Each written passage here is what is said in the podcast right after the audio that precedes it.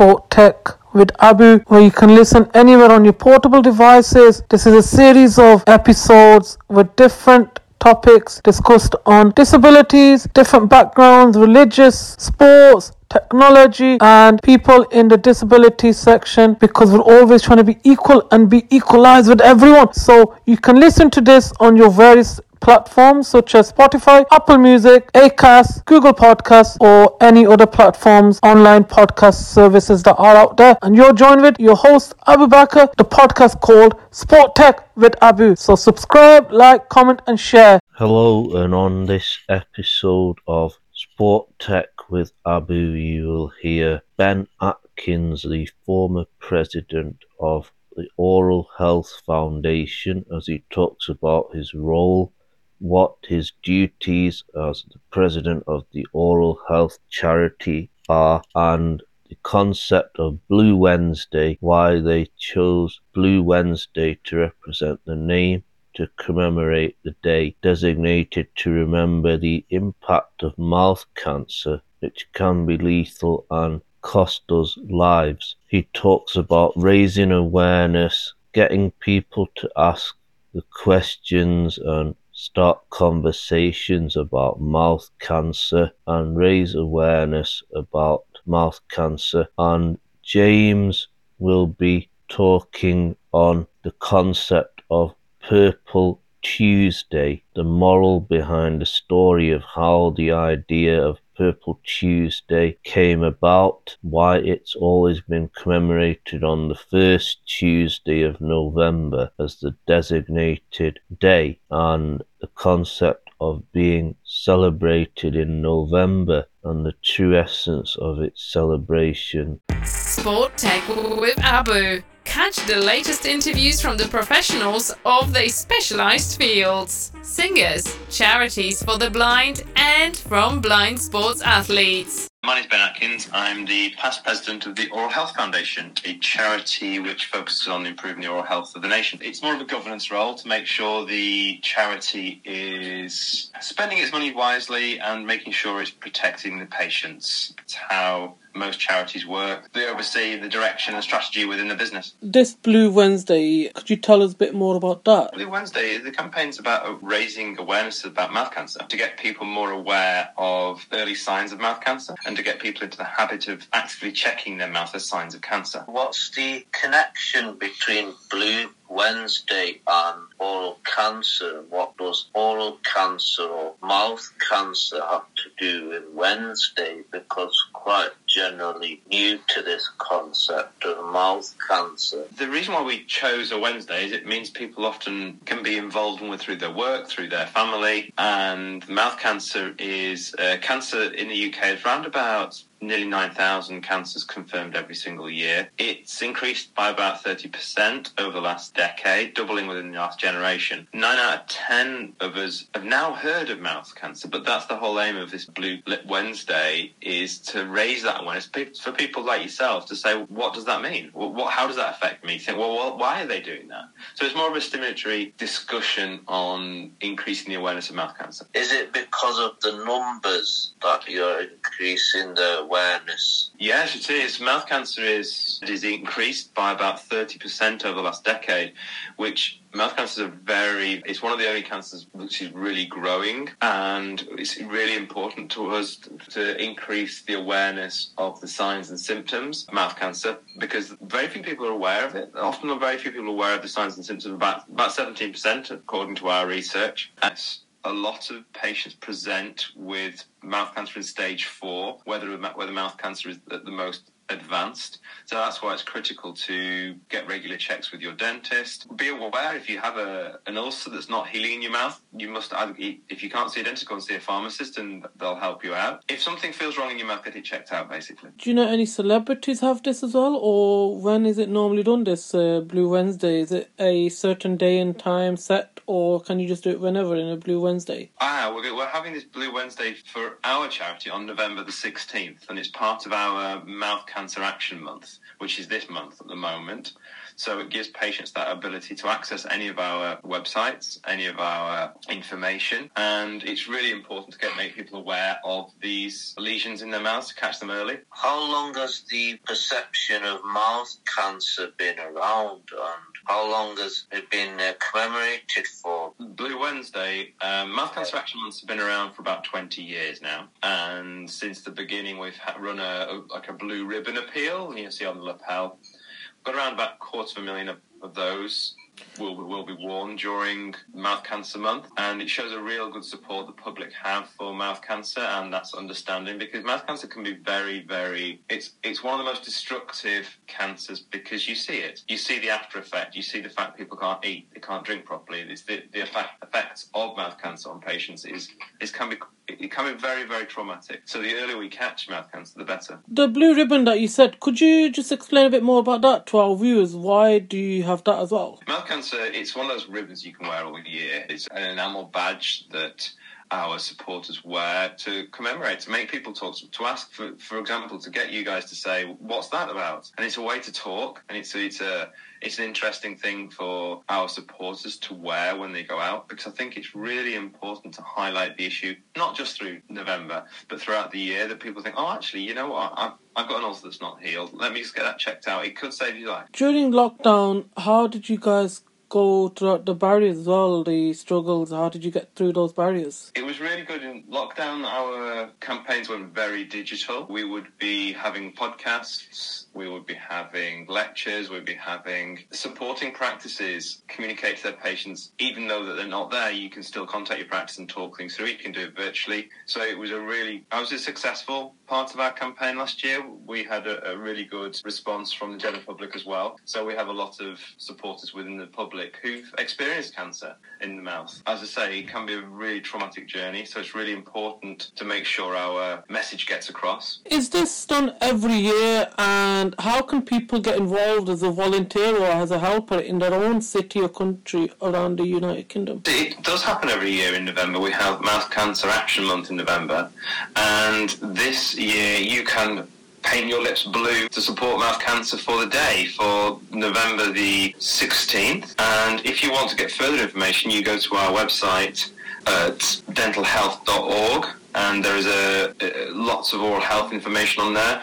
There is the mouth cancer information. So if you want to be involved in the Mouth Cancer Action Month, use the website mouthcancer.org and or follow the hashtag Mouth Cancer Action. There's lots of ways people can become involved in it, even if it's just spreading the message, using all the information that's on our website. And it can be a really positive thing to making sure your community is understanding of what happens and not be worried about it. Actually, so I've got to also ask the questions because the sooner you diagnose oral cancer, the quicker it will be healed and you'll be back on your normal way. How important is it to look after oral health and what impact does it have on your personal hygiene and personal mental health and what are the symptoms of mouth cancer?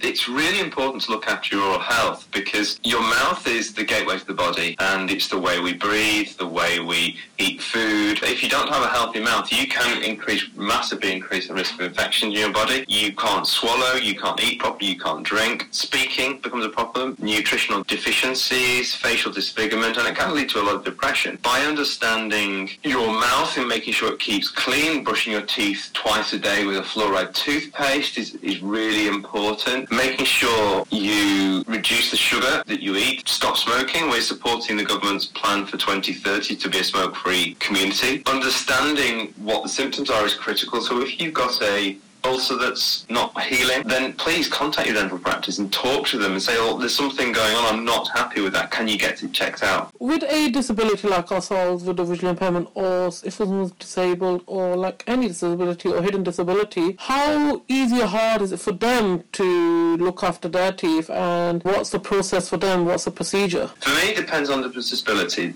If you have poor oral health, it can affect literally everybody. It's important, especially with a disability, disability to get to your dentist earlier and speak to your dentist, speak to your dental practice because they will coordinate treatment for you. There, there is no disability we do not treat, we do not support. And by visiting your dentist regularly, that disability shouldn't affect your oral health. So we have ways and means to support every patient on how to brush their teeth. And do you think it's better to have an electric brush or a normal brush, or is that to do with the person their own preference? Electric toothbrushes and manual toothbrushes, if used correctly, there is no difference. That's what the research shows. However, very few of my patients use them correctly. Now, I will use an electric toothbrush but it's the one that I've tried them all, and I try the one that I really like. It's worth if you don't get on with electric toothbrush, try a different brand because different people like different things. We know that in society as a whole. So take a step back, understanding your oral health, and work with your oral professional, your dental professional, to improve your oral health. Your oral health team can make such a difference by saying, look, there's this new thing come out, try this. There might be a new way to clean between your teeth that you didn't think you could do before. And there's some really lovely products out there make things qu- quick, clean, and effective. It's not the which is the best product for you, it's will you use it? And I think that's the key thing with oral health is as long as you're using it twice a day, two minutes twice a day, brushing your teeth correctly, you can make such a difference. What does Oral Health Foundation have planned for this time next year and what are your targets for the next 12 months you're looking to achieve? The Oral Health Foundation has plans for the next year or so. To, it's a big priority for us to make sure everyone has access to NHS dentistry because some rural areas really struggle with that and everyone deserves to have access to an NHS dentist. We're working with the government to strengthen public health policies, smoke-free 2030, the minimum price for alcohol. Extension for me is of the sugar tax and sugar advertising on TV and online. We'll be providing oral health support for the oral health professionals in different patients in local communities, not just dentists, but doctors, nurses, pharmacists, and carers. We'll be trying to improve awareness of education of oral health for as many people as possible. With the sugar tax and the smoke free, do you think it will be a progress uh, successful in the future as well, going after 2030 in the future? I think it has. We, we look at everything that we do and we have improved our oral health since the 1970s, a massive difference. Fluoride has made such a difference to the oral health of our country. And there are still some big areas of deprivation that we need to support and work with to improve that. So there are areas to improve, but it is improving and we are doing that. We need support from the government, that is critical. And we also need support with communities and local experts on their own community on how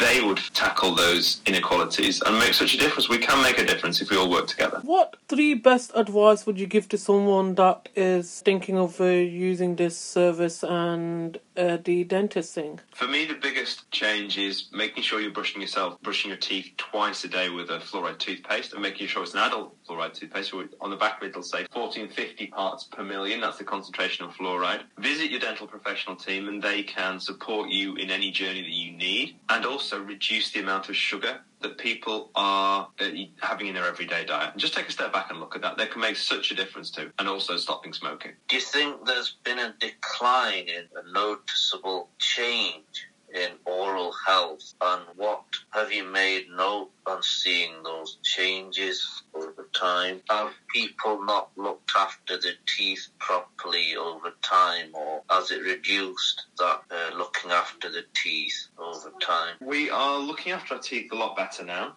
or at least certain areas of society are, but there is certain areas of society that really aren't and they're really struggling with the message. We fight regularly with the increased ease of access to sugar so for me, it makes such a difference for people to clean their teeth and get access to the correct information. It's making such a difference these days. So we, we are improving, but we still need to keep improving our the cleanliness of our teeth. And are there any events coming up for the celebration of Blue Wednesday? And how can people get involved? There's lots of events coming up, but the best way to access those is looking on our mouthcancer.org or looking for the hashtag mouthcanceraction on all social media channels. So for me, it's really important to get involved with your community and actually, even if you're just having a conversation. So if you want any further information, access our campaign website on mouthcancer.org and there's even some vid- videos on there how to do a mouth cancer check, which is very, very useful. M O U T H, then cancer, which is C A N C E R and that's dot .org, which is O-R-G. Children and adults, they get braces done.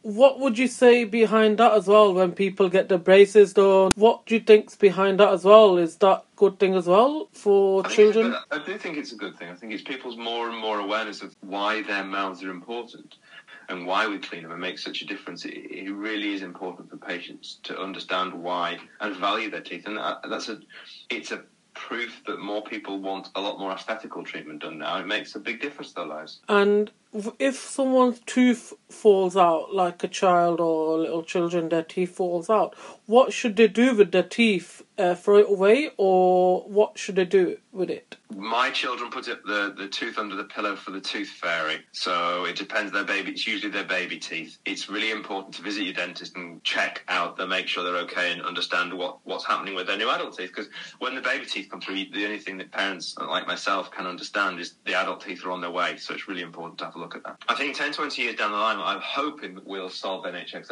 NHS access for everybody, and I'm hoping that would happen in the next few years. But the real aim would be to get people's awareness and really create awareness of the factors that cause mouth cancer and reduce those things like smoking, things like alcohol consumption, and get people to really value their mouths because it can make such a difference to their lives. With this organization, what is their plans? Is this going to be success going forward as well every year? Because it's very good to hear it's going successful. I think it will be successful, but the, the main thing we look at is that well, this is a charity rather than a government group, a government body. We, we're a charity that focuses for the education of the patients, so we'll keep fighting and educating the patients about the cancer awareness and the improvement of oral health. We're getting more successful every year. The campaign grows. But it's really important that we support every area of society to do that. Fantastic. And like you said with education, uh, do you guys uh, get people on for apprenticeship or voluntary education, or is that done through the organization? They have a look and then they go through the process. We generally support the organisations for education about oral health, and there's a lot of dental practices, dental companies that, who do more supporting for education of on course and things. So we will work with the government to increase access for oral health to like doctors, to pharmacists, and supporting that role. How can people once again get contact with you on social media or email, phone? What is the best way? The best way to access information is going on the website, which is mouthcancer.org. Or if you want information about your oral health, it's the dentalhealth.org website. Pop into Google Mouth Cancer Action Month. The hashtag which links it all together is hashtag Mouth Cancer Action. This is Ben Atkins. I am the past president of the Oral Health Foundation. You're listening to Sport Tech with Abu. Listen on all major podcast services, including the likes of Spotify, Apple Music, Acast, Google Podcasts. I'm James. I work at Purple. I work as part of the Purple Tuesday team, and so I engage with organisations to attempt to see if they have any internal projects to improve their accessibility, whether that's via um, a web audit or um, an audit of a physical space. And of course, if they want to join um, our campaign as well, which is the Purple Tuesday campaign, which is all about improving the accessibility of a customer experience, which can increase the autonomy and authority that an individual has over their own choice. Um, and so they're then able to have a more accessible experience when they go out onto a high street. It started because our CEO, who is Mike Adams, and he's part of the Shaw 100 list, he went and done some Christmas shopping with his partner at the time, and they went into over 20 shops in one day, and over three quarters of them basically didn't interact with him at all. So they, they were both going around and they were both asking questions. Mike has a disability and his partner doesn't.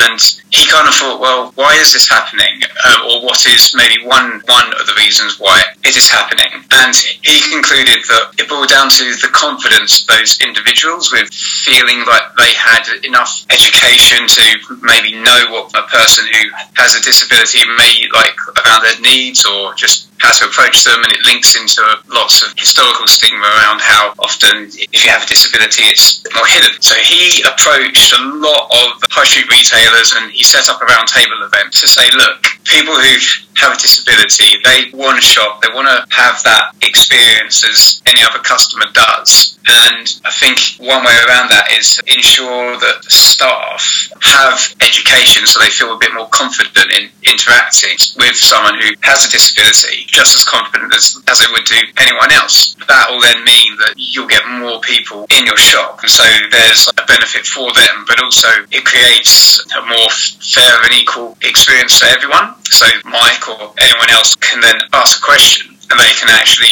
get an answer to them as opposed to, to the person who is standing next to them. So that was how it kind of came around. And the goal is just to improve the accessibility of all products and services, whether they're in a shop or online, to enable people to have more of an authentic experience. Going forward, we recently had the event for Purple Tuesday. It's the first week of the November and it always plans on a Tuesday. And why is that? It lands on the first actual Tuesday of every November. We um, have had a bit of an internal um, talk about this, whether it should be a set date, because obviously the first time that it's Tuesday in November, say next year, is actually the 7th, because I think of the 1st of November is a Thursday, so by the time the first actual Tuesday comes round, it's the 7th. So for the last five years, it's been as it is, but we are maybe thinking um, of of making it a date, but I think we're going to stick with it being the first actual Tuesday of that month. How come it's only in November and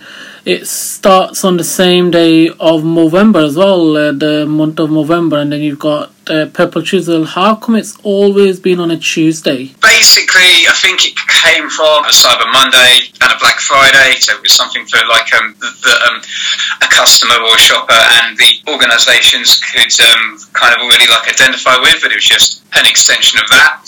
It is it is a celebration of it, of the achievements that organisations have done over the past year. So yes, it is a big day, but we're extremely keen that it's an authentic day that that isn't just um, like a like that isn't just there for show. So everyone who signs up, be they sponsoring it or whether they're a participant, which doesn't have any cost attached, they have to make a commitment, and it can be as simple as having a sensory hour in your shop at least one day every single week, or you can do whatever other activities fit your organisation. But every year you make at least one commitment. Some times you get organisations that make five or six if they've got the scope to do that. But you have to make a commitment, so there has to be that element of social change and uh, improving an experience for well for all individuals, but in particular those who have a disability. It's a celebration uh, event then, but it's meant to encourage change throughout the entire year. What advice would you give to someone like myself with a disability? I don't shop that much in shopping centres or like that because it's too busy or it's too hectic to go there. So, what advice would you give to someone with a disability? I've got some less visible uh, versions of a disability as well. I'd probably have to find out a bit more um, about yourself and what the actual barriers are for you, because obviously we can make certain things that maybe fit most situations. You can always take a look out for organisations that are publicly saying, like, you know, we have a sensory hour here, or we've um, signed up and we're working with an organisation like Purple, or maybe another one, because that then that might kind of give you some sort of confidence or some sort of signposting that once you're in the shop or wherever else is, the staff might have a bit more education or more experience. In general, there's lots and lots of um, apps out there that can tell you um, what kind of accessibility features a shop has. Um, you could always take a look at people's website and say if you have certain types of autism, they kind of give you a live tour of the site so you know what to expect um, in advance of going there, which can help kind of some people. Um, ultimately, of course, we want to get to a point in time where people can just be as spontaneous as they like and therefore don't have to do this kind of equation work in their head just to go out and maybe see friends or whatever else. But it's all part of a journey. Everyone's wherever they are. We're keen to call in and work with anyone or anybody, and we are still actually on a journey ourselves. We're still learning, and we just want to help everyone else become more inclusive. I'm part of a sight loss charity in Manchester, Great Manchester, and you must have heard one in Essex as well. So, how important is that other sight loss charities are looking into this Purple Tuesday, and how do you think it's uh, grown? I think there's probably quite a lot in that because obviously people who have experienced some sight loss, however that has happened to them, whether it's something that they were born with or something they have acquired, they they themselves, or however much sight they do or do not have, so it can be classed um, as a, a disability that is less visible to the public. And I think there's a real expansion of appreciation of disabilities that are less visible to kind of culture at large. And I think we're just at the start of maybe like a bit of a change curve or maybe a bit of a mindset curve around employers and just like a society in general. And I think that the work of um, any charity or anyone who goes out um, and volunteers their own time just just like to help others is absolutely vital. There's been a lot of charities and um, a lot of organisations that have come before us, and I hope that they actually stay around and they continue to grow because it's not up to one organisation to kind of come along and claim that they've got all the answers to absolutely everything. I think I think there's uh, a lot to be said for people kind of working in a collaboration with each other, and that's what we try to do with people like um, um, the Hidden Disability uh, con- uh, uh organisation, for example, um, who we've got a very um, good relationship with. We we went to the Arndale the other week and also last year we did at the Trafford Centre. But it is still trying to get awareness out there for shoppers and people with a busy environment, how to make it accessible for all disabilities, not only for visual impairment, autistic or disabilities, all disabilities out there because some people not know what a disabled person is to a visually impaired person or a deaf person. I think that's also another really big thing that you've just introduced there. Under the 2010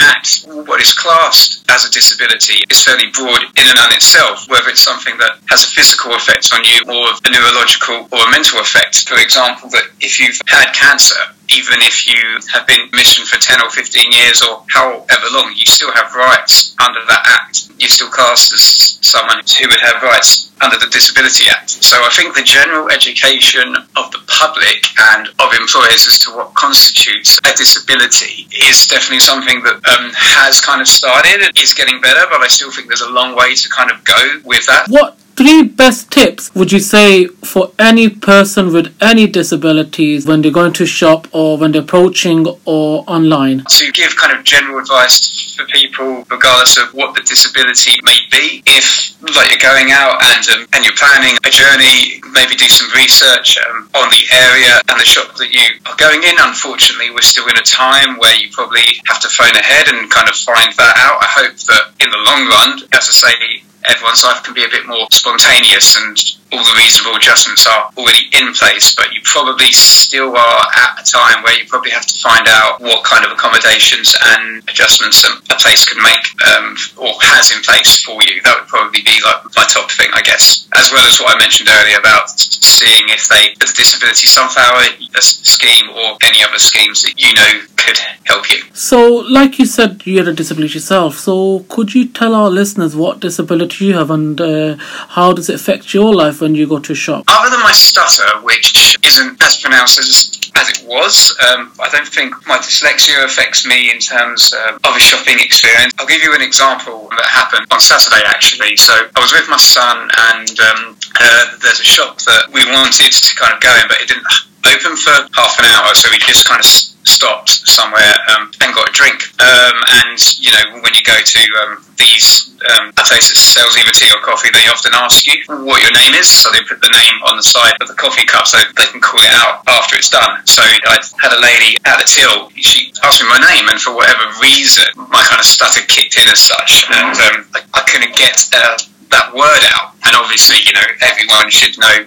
Well, I guess the uh, the assumption um, is that everyone knows their own name. So there was a bit of an awkward moment where she kind of stared at me, and then she kind of maybe from her point of view she uh, had a bit of a joke to maybe kind of kind of kill whatever tension had built up, like a, uh, oh, have you forgotten your own name or whatever else there? And then I had to say no, sorry, just give me a minute. Um, I've got a stutter, so I just had to take a breath and try to get such a basic piece of information out for such a, a normal um, interaction. And I know she, like she didn't mean anything by it really, it just made me feel like a tiny bit awkward. It's not like a massive thing. It's one of those um, smaller things where if um, you just know that if someone has a stutter, you don't try to finish any words that they are saying. You just let them get there in their own way. But I don't really, I don't hold anything against her. It's just probably something she hasn't ever encountered in the past. So I get those smaller things like that. But that's the only main way that I'm affected as a consumer. Going forward, what have you got in the crystal ball, like in the future planned with the organisation and yourself? Well, this year was the first year that we expanded outside of the UK. We were in the UAE, um, Pakistan, and the US. So I guess next year our plans are to continue to work with individuals and organisations um, in the UK, but also to really grow that message internationally and make make everyone feel like they're part of like a, a global movement. It's been five years, so I think the next five years, as such, even though we obviously don't know exactly how that is going to pan out, I think there's a social need for this kind of small adjustment in the way that people who have disability are actually viewed, in that they are of a lot of value. You know, they can contribute either as a consumer or as a worker or just as an individual in society just as much as anyone else. There just needs to be an understanding of potentially, you know, how they get to contribute. And once those um, are removed or at least made as less as possible, then I think um, all the talent that our community has can certainly come through. But I think coming back um, to we we are just just going to try to push that message out and continue to grow in the new areas that the actual movement um, and the campaign has um, spread into. That is fantastic. And if people want to get in contact with yourself or with social media, email, how can they contact you guys yourself or the organization? I'm very active on LinkedIn. Most organizations are, so you can either take a look um, at the Purple Tuesday page on LinkedIn or my page, James Houlihan, um, uh, or you can take a look at our website. There's um, there's an email address you can use there, and there's also a comments um, section where if you leave a comment, we will get back to you because we get told that. So yeah. So, what is the email address and the website? The website address is purpletuesday.co and the email address is hello at purpletuesday.co. We're in Essex. We reach out across the whole of the country. We've done work with the Scottish Government, um, some organisations in Ireland. We obviously have some national and international companies on board, so that work would be going across all of the UK. The event, as it's now become quite a stable thing, we, we are looking, nothing is confirmed, but we are looking to potentially have something happening on the day in Scotland and Ireland and somewhere in the Midlands or the northern part of England. We have ambassadors that live there. So we, we, we do understand now that um, in terms of the impact to be felt across all of the UK and across all of those countries that I mentioned that we have expanded into for there to be multiple things happening on one day. I mean, this year we had about seven different events happening um, across all of the time zones that we're in, but we are looking to do,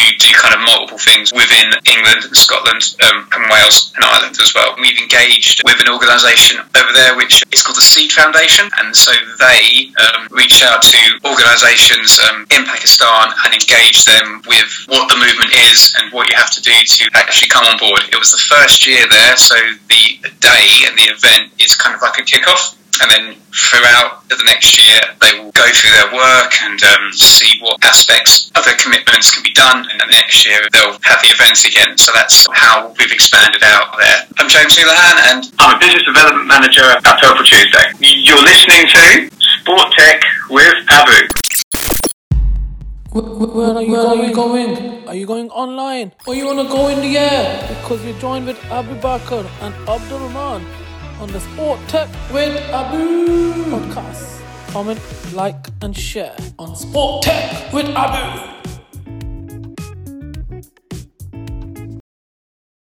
My name is Ben Atkins. I'm the past president of the Oral Health Foundation, which is a that aims to improve oral health for all. This month we are focusing on mouth cancer, which is one of the most fast growing cancers in the UK at the moment. It's a subject that's close to my heart because I've lost a couple of friends through mouth cancer. It's a real challenge for those patients who have it, especially at the moment in the current climate. Uh, please, can you explain in a little bit more detail about the effects of oral cancer and elaborate on the risk factors?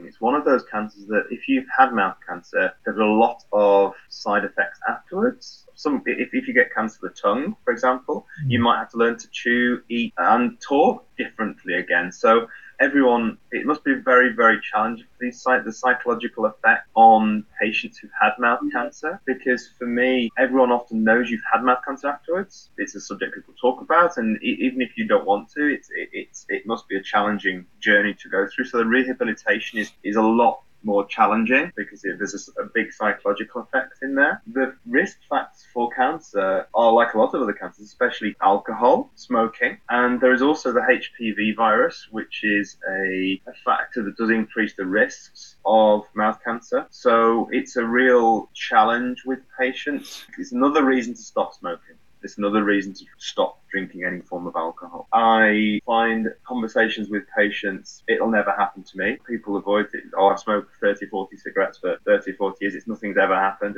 And those difficult behavioral change journeys are amazing when they change because you reduce that risk factor dramatically if you stop smoking. It's a real journey for our patients when they suddenly get diagnosed with cancer. And we've got to look after them and their families to make sure that the rest of the mouth is looked after because there's lots of other factors that can come in as well. Are you working with other organisations like the cigarette companies and manufacturers to prevent mouth cancer? One of our big roles with the foundation is we are, we lobby government. So we, one of the biggest successes we've had over the past five or ten years is the fact that boys now have the HPV vaccination. So it, it, it's across the board we lobby and work with um, we lobby government on legislation sugar taxes. We lobby them on tobacco legislation. So it's not just patient facing educational matters we do. We work with and around government on legislation and improving the education of our professionals on how we can prevent mouth cancer in the first place. In what ways are people able to counteract and fight against the potential risk factors of oral cancer? Really, the big driver is diet and making sure that you're eating healthy, a balanced diet, so your body is is able to combat any issues. So making sure you've got a really balanced diet, making sure you're not smoking. And if you can stop that, visit your NHS. They will have a stop smoking service, which is which is really important. Speak to someone about it, and they will support you through that journey.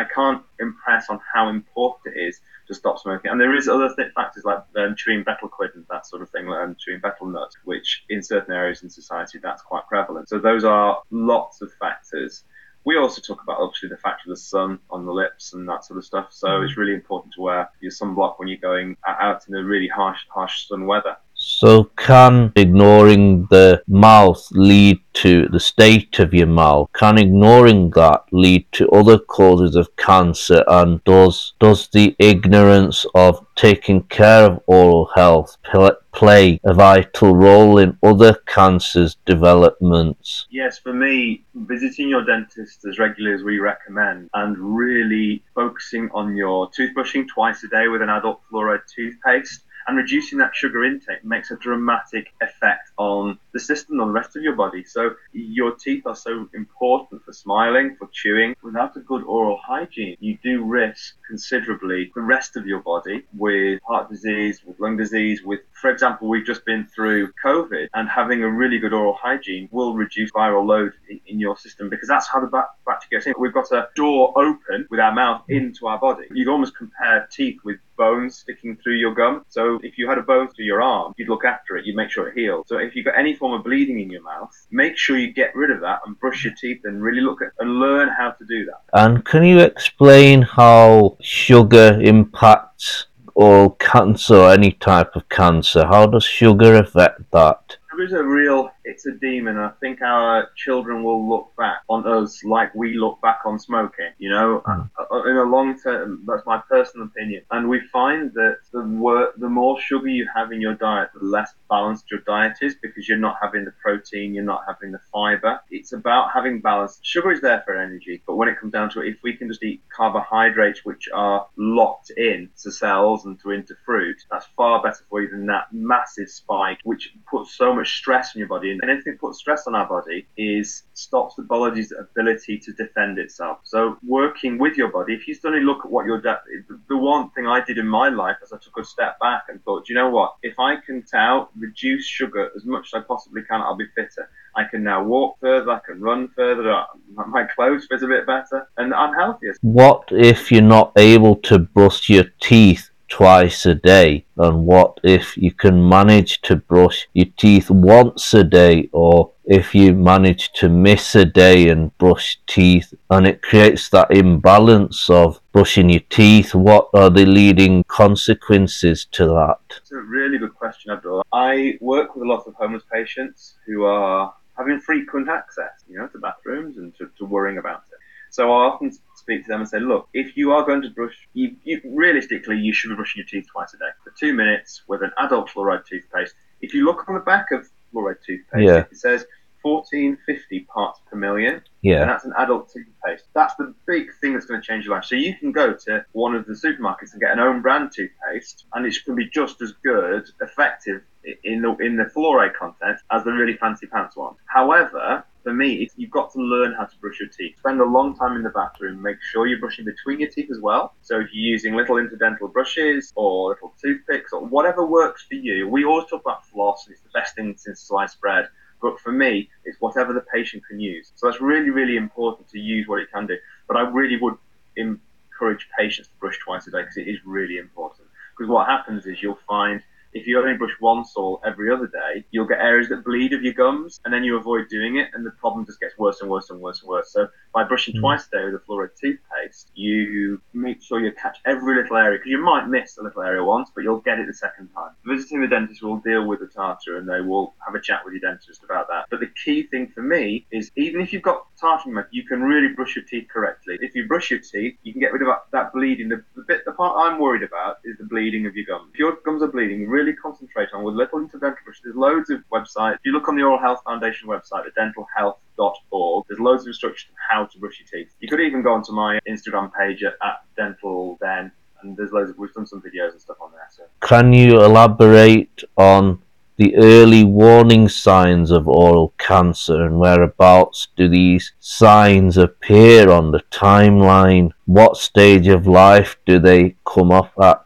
it basically what you're looking for something that's not healing in your mouth and you don't understand why. Because usually if you get an ulcer in your mouth, it's gone within three or four days, it's gone. Sometimes if they're there for a couple of weeks, there's a worry. So you need to see a dental professional or go to your pharmacist or your doctor and have a chat with them and say, look, I've got this, it's not healing, what, what can I do? So that's what I'd be worried about. Other areas, so if you suddenly got some any big swellings on your neck, um, they're the what's called the lymphatic system that drains into your neck. So have a chat with your doctor then, your dentist then. And that's why it's really important to visit your dentist really regularly as you possibly can. My name is Ben Atkins. I'm a dentist. I'm the past president of the Oral Health Foundation. You've been listening to Sport Tech with Abu.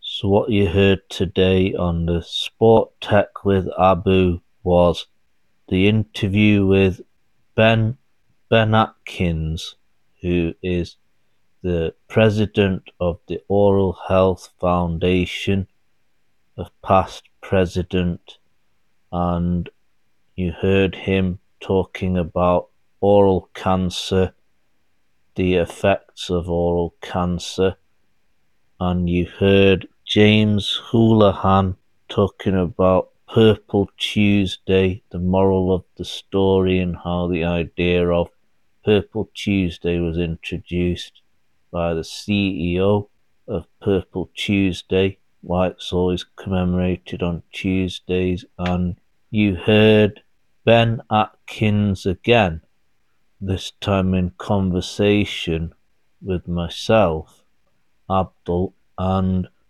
he was talking about the risk factors of oral cancer and the impact sugar has on our body and our diet and its connection to oral cancer. Thank you for listening to the Sport Tech with Abu today with various of platforms of interviews specialized in their special needs and various of topics that we cover every episode. So please give us a like, comment, share, and please subscribe to the Sport Tech with Abu. And also you can find me on my various of social media platforms as well, such as Instagram, Facebook, Twitter. So Facebook pages Abu Bakr Sports and Technology. Facebook ID is Abu Bakr Ishtiaq and Twitter is Abu Ish 30.